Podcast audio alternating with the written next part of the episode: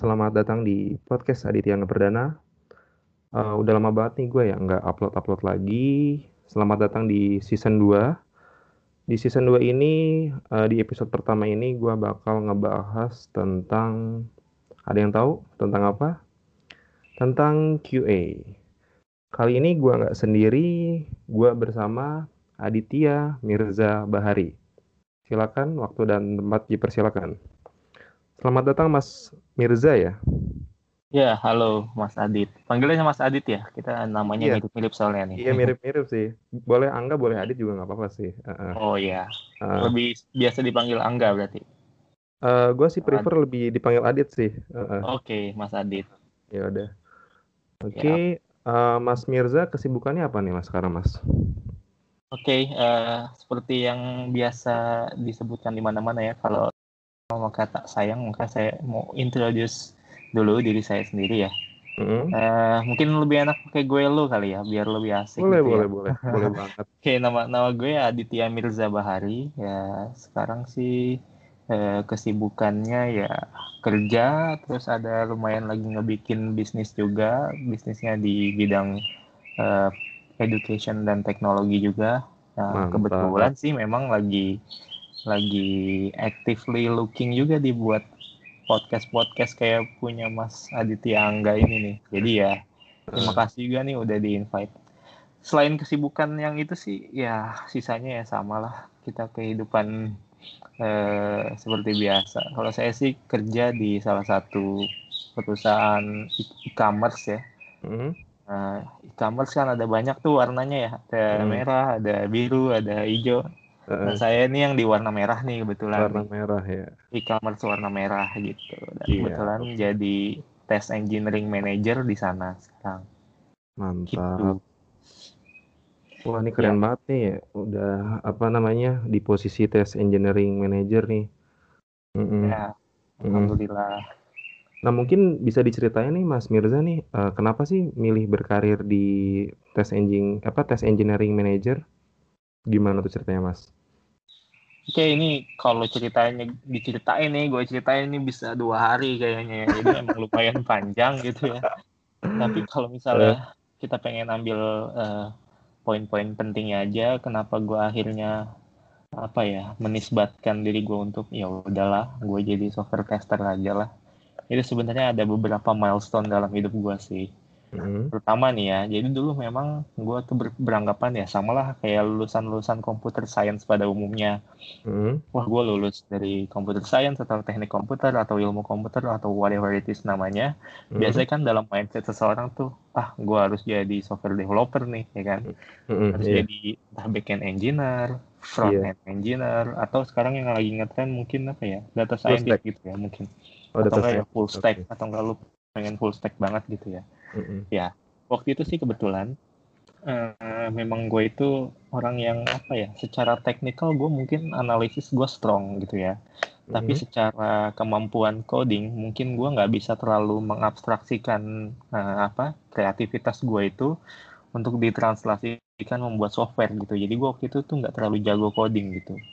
Mm-hmm. Nah, jadi ya sedikit kontradiktif dong dengan lulusan, oh software engineer nih harusnya nih, misal lulusan IT lah gitu iya. IT banget lah kasarnya gitu hmm. ya udah dari situ akhirnya waktu itu ya tapi realitanya berkata lain gue waktu itu karena gue belum tahu tentang software testing gitu ya jadi waktu itu gue tetap kerja sebagai uh, konsultan di salah satu perusahaan vendor gitu di Jakarta hmm. uh, long story short memang uh, perusahaan itu bergeraknya di bidang ETL development gitu jadi kebanyakan data scientist BigQuery ya data-data gitulah ya mm. berkaitan dengan data scientist gitu nah singkat cerita gue dikasih project dengan klien orang Singapura yang mm. memaksa gue harus jadi one man show apa itu one man show jadi gue dikasih jadi satu project mm. gue yang ngedevelop gua yang ngeplanning, gua yang ngetest, dan gua yang harus mendeliver itu. Wow. Ya, dan ya, ya waktu itu memang kebetulan orang-orangnya lagi sangat jarang, jadi uh, lagi banyak yang resign juga waktu itu di kantor lama gua. Mm-hmm. Akhirnya gue tuh kepincut sama satu apa ya, salah satu bidang, bidang ini ya, bidang di teknologi IT ini yaitu software testing. Kenapa? Karena uh, gue nemuin banyak banget celah-celah yang kalau misalnya gue nggak temuin karena waktu itu gue one man show ya, hmm. wah ini bakalan ngerugiin uh, klien gue banget nih ya kan, karena kalau gue nggak lakuin tes ini pasti uh, klien gue akan rugi besar nih gitu. Nah itu adalah software testing Nah, di situlah akhirnya gue mulai memperdalam apa sih itu software testing. Dimulai dari sekitar tahun 2015 atau 2016 awal 2015 lah itu. Hmm. Itu gue mulai coba belajar software testing, apa itu software testing, dan di gua di gua tuh bener-bener mulai dari basic gitu. Tapi memang karena tadinya gua developer ya developer yang juga nggak jago-jago banget coding gitu ya hmm. ya gua mulai dari manual test. Waktu itu memang gua dari berangkat banget dari manual testing manual tester gitu. Manual tester oke. Okay. itu di sempat dapat project terus gua sempat di Singapura sekitar satu tahunan lebih dikit untuk handle project itu bulak balik Jakarta Singapura yang ada sih bukannya gue happy karena mm-hmm. nanganin proyeknya itu one, one man show ya gue sendirian yang handle semua development sampai testing mm-hmm. akhirnya gue tuh tipes nggak tipes gitu Nah, tipesnya tuh kenapa? Ya karena mm -hmm. ya kayaknya imagine that kita dikasih target eh, enam uh, bulan proyek harus selesai mm -hmm. dengan sampai testingnya. Di mana gue juga harus mulai berpikir, wah gue udah harus mulai idealis nih karena gue udah mulai mulai belajar tentang software testing kan. Mm -hmm. Berarti gue harus lebih hati-hati mendevelop aplikasi yang gue juga. Di situlah gue menemukan, wah kayaknya gue harus hijrah total nih. Hijrah totalnya gimana? Ya udah, gue udah langsung bilang aja deh Nah, saya udah deh, saya nggak mau lanjut di sini kalau saya masih disuruh full stack gini. Full stacknya itu bukan full stack developer, ini full stack development ya kan masalahnya. full stack dari bikin, bikin aplikasi sampai ngetes gitu kan. Ya udah akhirnya gua resign dari situ dengan dengan tanpa apa pun itu. Nah waktu itu kebetulan ada satu komunitas nih di bukan komunitas sih ada kayak satu community yang memang hmm. belum belum terbentuk waktu itu namanya hmm. Indonesia Software Quality Assurance. Oke. Okay. Nah, waktu itu gue ketemu sama petinggi-petinggi ya bukan petinggi sih teman-teman gue juga ada ya mungkin nanti kita bisa sebut namanya lah. Hmm. Ada yang sekarang-sekarang aktif di komunitas itu. Nah akhirnya gue kenalan, akhirnya kita ber, berapa ya berlima itu ngebentuk Indonesia Software Quality Assurance pada saat hmm. itu. Jadilah si ISKA itu sekarang yang kalau misalnya teman-teman mau join itu sangat hmm. sangat open banget karena itu komunitas yang bisa uh, bikin teman-teman melek tentang software testing gitu dan di situ bisa tanya hmm. bebas banget member sekarang udah ada empat ribuan member kita hmm. aktif di telegram gitu oke okay. by the way gue pengen banget sih join sih bang ke Iska ya, bang silakan silakan uh, boleh uh, so soalnya gue pribadi sendiri juga mulai berkarir nih bang uh, awal-awal di apa manual testing sih Oke. Okay. Hmm. Oke, uh, itu by the way, uh, Iska ini, uh, sebagian besar dari teman-teman lu atau gimana, Bang? Dulu itu Iska dibentuk dari, uh, beberapa orang yang memang entusias di bidang software testing. Ya itu isinya ya teman-teman se sebaya gua sih, tapi ada hmm. juga yang udah banyak yang udah expert di sana gitu. Hmm.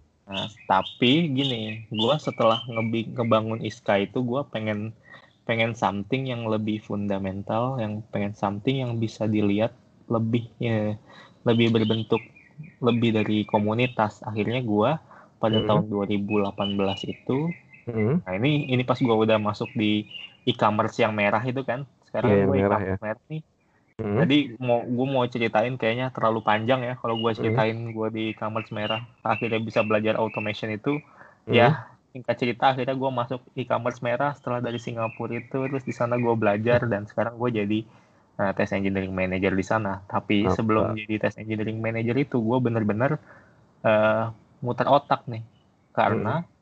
komunitas itu akan berkembang kalau misalnya gue bikin platform atau gue bikin sesuatu yang memang apa ya bisa bermanfaat buat orang lain. Waktu itu hmm. belum ada podcast podcastan gini, belum hype gitu.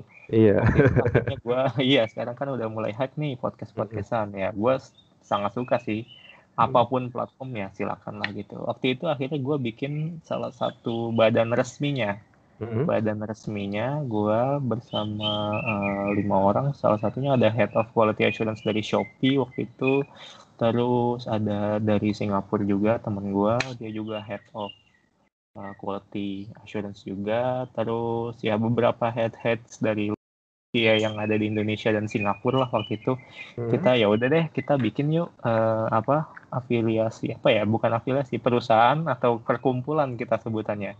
Karena ISKA ini nggak bisa nggak berbadan hukum ya udah kita bikin deh uh, per perkumpulan non profit kita bikin namanya Indonesia Software Testing Board aku bikin ID STB waktu Wih, itu keren banget nah, sampai dari tahun 2018 sampai sekarang aku yang menjadi chairman atau jadi president of Indonesia Software Testing Board. Wih gila keren banget teman-teman nih. Ya. Teman-teman gila. Tujuannya apa sih IDSTB itu? IDSTB itu kita pengen bikin sebuah ekosistem. Jadi kalau kita bayangin nih kita ekosistem bayangin itu dari hulu ke hilir ya. Hmm. Dari hulunya itu mungkin ya ada teman-teman yang baru lulus dari uh, computer science, terus ada yang baru minat belajar apa itu uh, software testing hmm. sampai orang-orang yang memang pemula baru join pengen hmm. tahu nih software testing tuh mulainya dari mana sih nah si IDSTB ini adalah asosiasi atau perkumpulan untuk semua orang yang memang memiliki minat dan passion di software testing hmm. nah itu kita IDSTB itu kerjasama dengan salah satu institusi besar juga dengan software testing di dunia namanya International Software Test Qualification Board. Okay. Atau biasa kita sebutnya ISTQB. Nah, ISTQB ini uh, leading institution di dunia yang dia uh, apa ya menyediakan certification, menyediakan exam, terus hmm. dia juga menyediakan training-training tentang software testing gitu. Hmm. Nah, itu di Indonesia harus ada membernya kan. Nah, itu makanya waktu itu gue buat sama teman-teman supaya di Indonesia terbangunlah ekosistem software testing yang baik. Ada komunitasnya, ada asosiasinya. Hmm. Nah, nanti tinggal dilengkapi atau dijoin eh, orang-orang dari profesional atau dari teman-teman ex mahasiswa atau apa pun bisa join ke IDSTB untuk menjadi anggota, termasuk join ke ISKA untuk menjadi anggota komunitas. Gitu, Mas. Oke, keren banget nih teman-teman nih narasumber gue kali ini wah gila luar biasa banget. by the way ini Iska eh sorry by the way ini uh, eh, ISTB ini uh, dia berbadan hukum maksudnya PT mas atau seperti apa? Nah jadi kalau ISTB ini bukan PT jadi dia perkumpulan. Hmm. Kalau hmm. perkumpulan tuh setara sama kayak partai politik gitu.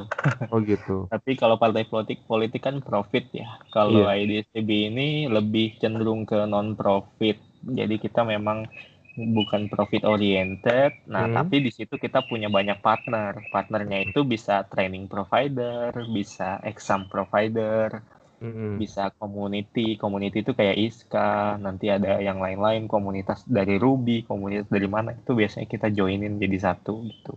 Nah, kalau perkumpulannya sendiri itu non profit gitu. Oke. Okay.